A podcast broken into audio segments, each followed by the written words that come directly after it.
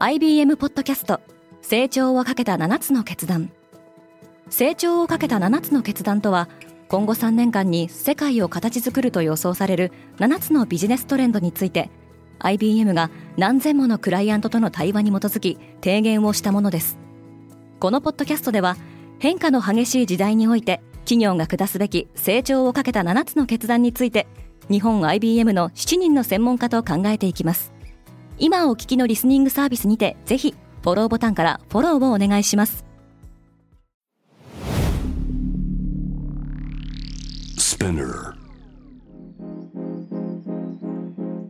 おはようございます。平野真由です。9月15日木曜日。世界で今起きていること。このポッドキャストではニューヨークのニュースルームから世界に向けて今まさに発信されたニュースレターを声でお届けします。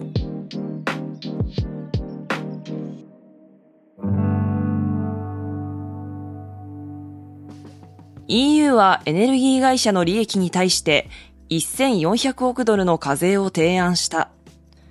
この計画はエネルギーコストの増加と供給危機の中で消費者と企業を保護することを目的としています。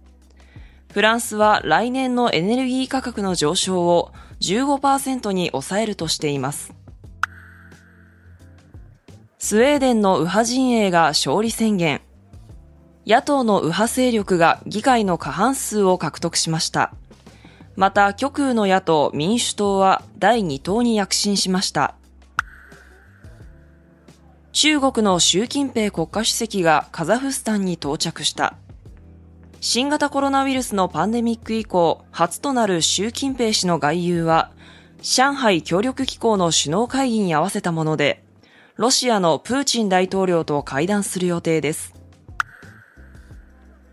韓国は暗号開発者、ド・コンの逮捕状を取った。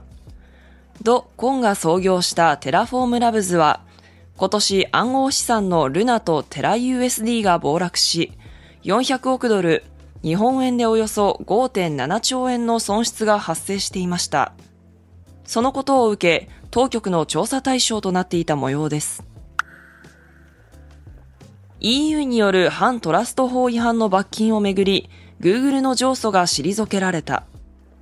罰金は43億3000万ドルから41億2000万ドル、日本円にしておよそ6100億円から5800億円へと減額されました。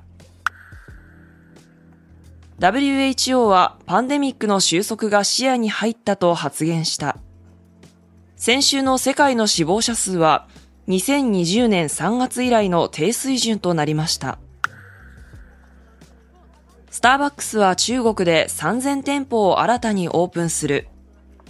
新型コロナウイルスの影響により売上高は圧迫されていますが、スターバックスは2025年までに世界第2位の市場で9000店舗を運営する予定です。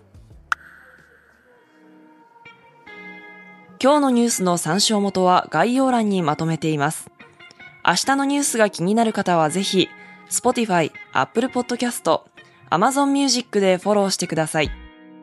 クォーツジャパンでは世界の最先端を毎日2通ニュースレターでお送りしています。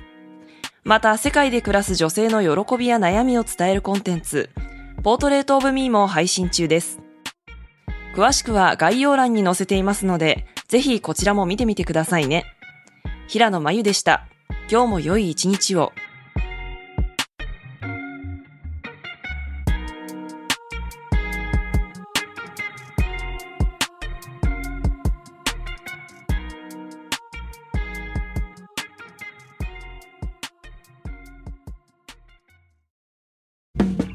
リスナーの皆様より多くのリクエストをいただいている話題のニュースを深掘りしたエピソードを週末の有料版で配信中です。今なら1ヶ月無料トライアルを実施中。詳細は概要欄に記載しています。この機会にぜひ聞いてみてくださいね。感想ご意見もお待ちしています。